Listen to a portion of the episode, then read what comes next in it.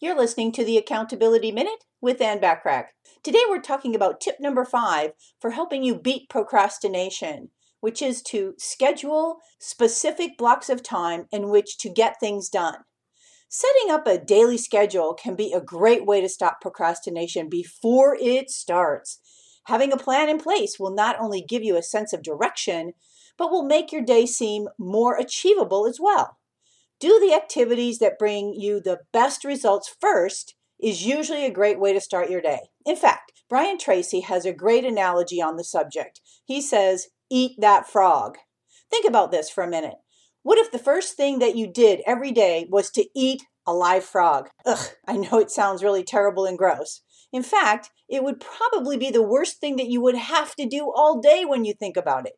But if you ate the frog first thing in the morning, you could effectively say that the worst part of your day was behind you. The point of this analogy is that if you do the worst thing first, you will find that your day will get easier and less distracting as you go.